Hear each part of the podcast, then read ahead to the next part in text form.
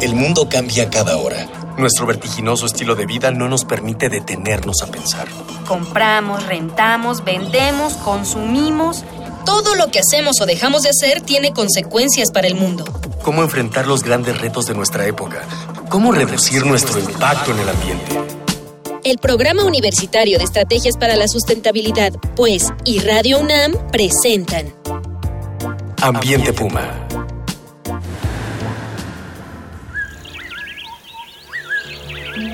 Qué gusto saludarles. Soy Mireya Imas, directora del Programa Universitario de Estrategias para la Sustentabilidad de la UNAM. Y como siempre, le doy la más cordial bienvenida a este su programa Puma, Voces, Ideas y Acciones Sustentables. Hoy estamos en cabina con el doctor Luis Zambrano González. Bienvenido, Luis. Gracias.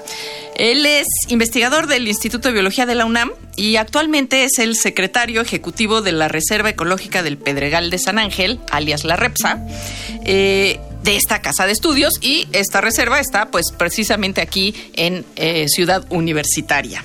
Eh, en el instituto él ha realizado programas de análisis y restauración del sistema lacustre de Xochimilco y del Ajolote, que es por lo que lo vamos a, a, atorar hoy aquí, ¿no? Aquí lo vamos a tener sentado explicándonos qué está pasando con Xochimilco, por qué hablamos o se habla de que Xochimilco está en crisis, de que es la última llamada para Xochimilco, aunque esto lo hemos venido oyendo como desde hace ya muchos años. Eh, pero antes, antes de escuchar la voz de Luis, vamos a escuchar, como siempre en este programa, las voces de las y los jóvenes universitarios, a quienes en esta ocasión les preguntamos, ¿conoces Xochimilco y qué representa para ti Xochimilco?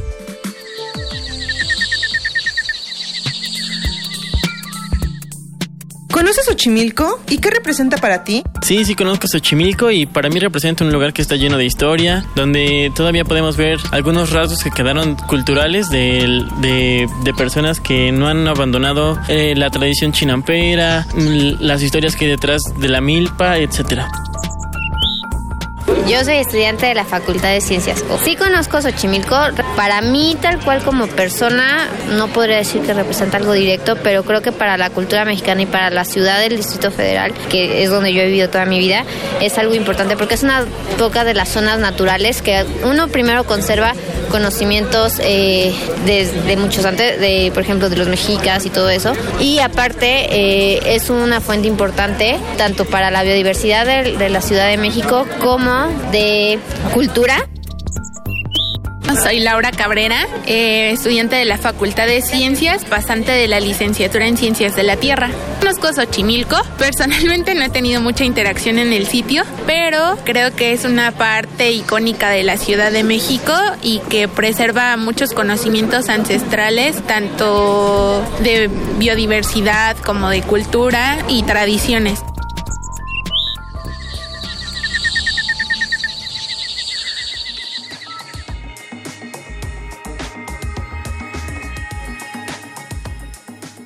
Bueno, pues escuchábamos las voces de algunas jóvenes de la Facultad de Ciencias de la UNAM sobre qué es Xochimilco para ellas y qué representa. Y bueno, pues ahora le vamos a hacer esta pregunta a un especialista en Xochimilco, al doctor Luis Zambrano. Luis, ¿qué es Xochimilco y qué representa para la bueno, Ciudad de yo creo México? que Xochimilco representa la razón por la cual la Ciudad de México está donde está, para empezar. Una de las razones por las cuales este, los, eh, las culturas precolombinas, que fueron bastantes las que se asentaron en el Valle de México, eh, se asentaron aquí fue porque había un lugar o se empezó a desarrollar un lugar gracias a los Xochimilcas, que fueron los primeros, de las primeras siete tribus que se asentaron aquí.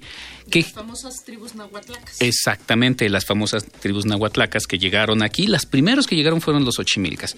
Y los Xochimilcas eh, ya venían, parece ser que ya venían desarrollando el, el sistema chinampero, pero Xochimilco fue el lugar idóneo para desarrollar el sistema chinampero. Y cuando uno desarrolla un sistema que te provee de comida todo el tiempo y no te tienes que preocupar por la comida el año siguiente, empiezas a pensar en otras cosas como cultura, como hacer pirámides, etcétera. Entonces, la razón por la cual la cultura precolombina fue tan importante en esta ciudad fue, es gracias a Xochimilco. Eso es una de las cosas por las cuales me da mu- muy, buena impresión Xochimilco y, y de las cuales creo que Xochimilco es muy importante. Pero, ¿y por qué decidiste tú estudiar Xochimilco? No solo Xochimilco, sino, el- por ejemplo, el ajolote, el agua, los canales, las... La- su posición en la ciudad. Exacto, la producción. Como biólogo o en la época en la que nosotros éramos estudiantes, los biólogos siempre buscábamos estar afuera, ¿no? Y hacer estudios en, yo tengo estudios en Ciancán, en Montebello, en todas estas grandes selvas o ecosistemas que están lejos. Era porque- parte del reto de ser biólogo, ¿no? O bióloga. y de repente justo comenzamos a decir, bueno, pero pues también hay naturaleza en la Ciudad de México. También hay ecosistemas importantes en la Ciudad de México y no son solo importantes como ecosistemas, sino que afectan nuestra vida este, y Exacto, afectan la la vida. viabilidad de la ciudad misma. Exactamente. Y esa es una de las principales razones por las cuales comenzamos, comencé a estudiar Xochimilco y de hecho, gracias a ese estudio se fundó el Laboratorio de Restauración Ecológica del Instituto de Biología, donde yo estoy trabajando. ¿Y cuál es el impacto ambiental y social de lo que está pasando hoy en Xochimilco? ¿Qué está pasando en Xochimilco? Bueno, en Xochimilco está pasando que se lo está queriendo comer la urbanización. Si uno ve de los ochentas para acá, Xochimilco era bastante más prístino y a partir de que pusieron el periférico, justamente, está completamente rodeado. Y estamos viendo las consecuencias de un proceso ecosistémico de todo el valle, de esta comida que está haciendo la, la urbanización, ¿no? ¿Y por qué es tan importante eh, preservar Xochimilco para el equilibrio ambiental del, pues no solo de la zona, sino de la, de la ciudad. de la completa. cuenca? Sí. ¿no? Bueno, uno de los eh, primeros, eh, este, de, de- de las primeras razones por las cuales es la temperatura. O sea, hay un estudio que hizo la UNESCO hace como unos 15 años que dice que si Xochimilco se urbanizara, eh, subiría en promedio la temperatura en la Ciudad de México dos grados. O sea, imagínate si sube más en cambio promedio. climático. Más cambio climático y, y sin considerar los extremos, que son los que nos preocupan, ¿no? Entonces tendríamos temperaturas muchísimo más altas, que serían golpes de calor muy fuertes. El otro es la parte hídrica, que también es muy obvia, ¿no? O sea, Xochimilco ahorita está siendo más o menos utilizado como laguna de regulación, lo cual está mal. Nada más siendo utilizado como laguna de regulación, pero pues si no tuviéramos Xochimilco se inundaría toda esa zona más la zona rumbo al aeropuerto, ¿no? Este, y la tercera básicamente es el, inverso en términos de, de agua y es se reduciría la infiltración todavía más de lo que todavía estamos sobreexplotando de manera espantosa, que es el acuífero. ¿no? que es de donde básicamente entre el acuífero y lo que traemos de otras cuencas, ¿no? como la del Lerma Cutzamala, nos abastecemos de manera cotidiana en esta ciudad de agua, que eso también es un tema muy... Uno abre la llave y cree que de ahí viene el agua, de la No, llave. exacto. O igual, y digo, es más difícil, más complicado, incluso más caro el tema de las pipas, pero también no se hace la conexión de dónde viene el agua de la pipa. ¿no? Exactamente. O sea, cree- se cree que la- el agua este, se crea en la pipa o se crea en la llave y no, el 70% del agua que consumimos viene del acuífero y ese acuífero tiene una íntima relación con Xochimilco. ¿no? Así es, porque es parte de toda, toda la cuenca. ¿no? Exactamente. Este, y, y ¿qué so- y socialmente qué está pasando en Xochimilco? Ok, eh, socialmente en Xochimilco están pasando varias cosas. Una, están los xochimilcas, los que vienen de la tradición xochimilca y que tienen bastante tiempo ahí, y está la gente que llegó después, ¿no? Este, Los por- avecindados que le llaman. Los locales, avecindados, ¿no? Por, por otro lado, están los Que avecindados. son avecindados ya también de muchos... Sí, hay de todo. De tipo varias generaciones, Exacto. incluso. Están los avecindados de hace tres, cuatro, cinco generaciones. Están los avecindados que acaban de De llegar. ayer. Este, eso hace un collage de, de- de- de culturas y discusiones que se tienen ahí adentro que este, empiezan, pueden generar problemas, pero también pueden generar soluciones. Este, el otro problema es que justamente al abandonar la chinampería, porque ya no les conviene a los chinamperos producir, porque es bastante, se los compran bastante barata la, la- la producción, abandonan la chinampería y entonces ese terreno se vuelve altamente probable que se invada de alguna u otra forma. Este, y eso genera urbanización, más urbanización. Y ese es un poco el conflicto donde más hay, ¿no? Ento- los que abandonan la chinampería se urbaniza un poco o se pone una cancha de fútbol, lo cual también es un gran problema. De repente Sí, está tapizando. demanda agua también, ¿no? Demanda agua y demanda fertilizantes y pesticidas. Y entonces mata todas las especies que están ahí. Las que están en los canales. No, bueno, la verdad es que es, es de, de esos justamente lo que aplicaría como para denominar como un sistema complejo, ¿no? Exactamente. Lo social, lo económico, lo ambiental y dentro de lo ambiental, lo social y lo económico, cada uno en su, en su complejidad. ¿Qué le parece a usted? Envíenos sus comentarios. Nos interesa, como siempre, su opinión. El día de hoy estamos regalando un ejemplar del título Cambio Global, Causas y Consecuencias, publicado por la UNAM y la editorial Siglo XXI, para el primer radio escucha que nos diga, a través de Twitter, desde cuándo Xochimilco es patrimonio de la humanidad. Y como siempre, nuestras vías de contacto en Twitter, arroba UNAM Sustentable, en Facebook e Instagram, Sustentabilidad UNAM, o bien en el correo electrónico en ambiente arroba puma.unam.mx. Recuerde que con sus voces estamos haciendo comunidad. Y continuamos aquí charlando con el doctor Luis Zambrano González eh, sobre el tema de Xochimilco. Y yo creo que este es como el momento de entrar al tema de por qué, por qué es patrimonio de la humanidad Xochimilco. bueno, es patrimonio porque tiene dos características muy importantes para, para, la humanidad. Y uno es la parte ecológica, que además en el segmento anterior ya ni hablamos porque mucha de la importancia es la hidráulica y la temperatura, pero también está la biodiversidad que es fundamental y está ligada a nuestra cultura, ¿no? Y su importancia cultural, porque las chinampas son verdaderamente este, cultura viva, ¿no? Es como la pirámide del sol, pero en vivo. Entonces, eh, la UNESCO con, eh, valoró estas dos opciones y las juntó con el centro de la Ciudad de México. Y entonces, de hecho, una de las cosas que pocos saben es que... Este, es solo un corredor.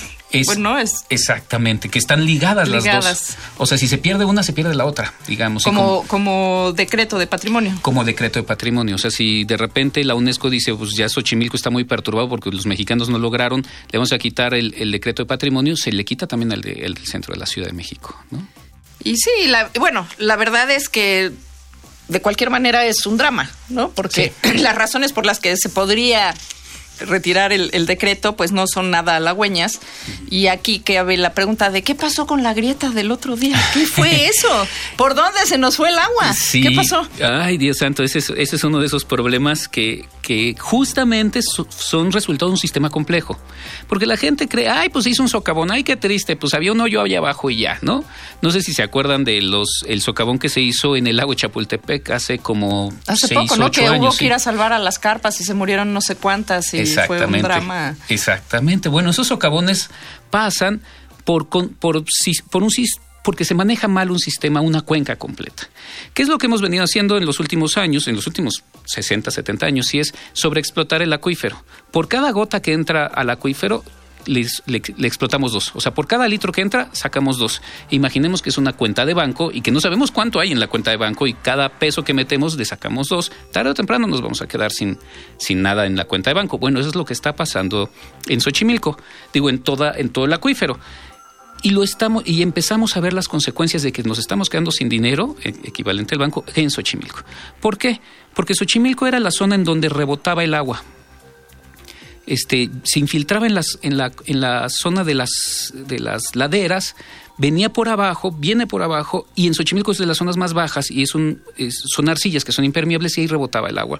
Y entonces por eso se formaban los lagos.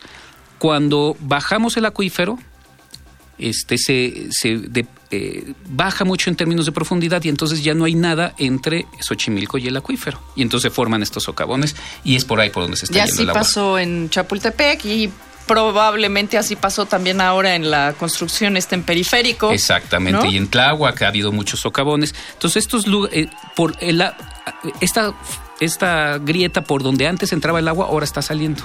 Ese es básicamente lo que está pasando. Hijo, y resolver eso es complicadísimo, ¿no? O sea, y de eso, de eso y más vamos a platicar en la próxima emisión de este su programa de Ambiente Puma. Así que le invitamos a que nos escuche el próximo domingo a las 4 de la tarde, porque vamos a seguir hablando de Xochimilco en crisis con el doctor Luis Zambrano González.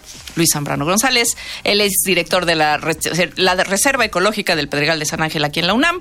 Y bueno, pues es un gran colega, un gran amigo y no se, no, no, no se pierda la conclusión del tema Xochimilco. Bueno, pues se nos acabó el tiempo de esta primera emisión, pero no deje de escucharnos en la próxima emisión que seguiremos hablando de este tema con el doctor Luis Zambrano.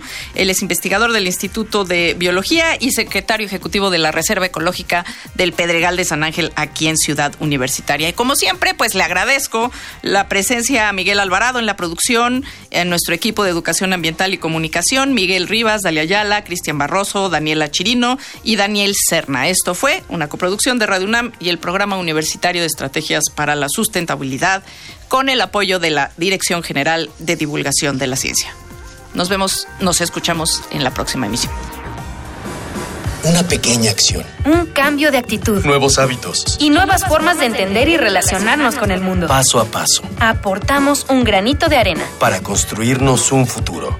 El Programa Universitario de Estrategias para la Sustentabilidad, pues, y Radio UNAM presentaron Ambiente Puma.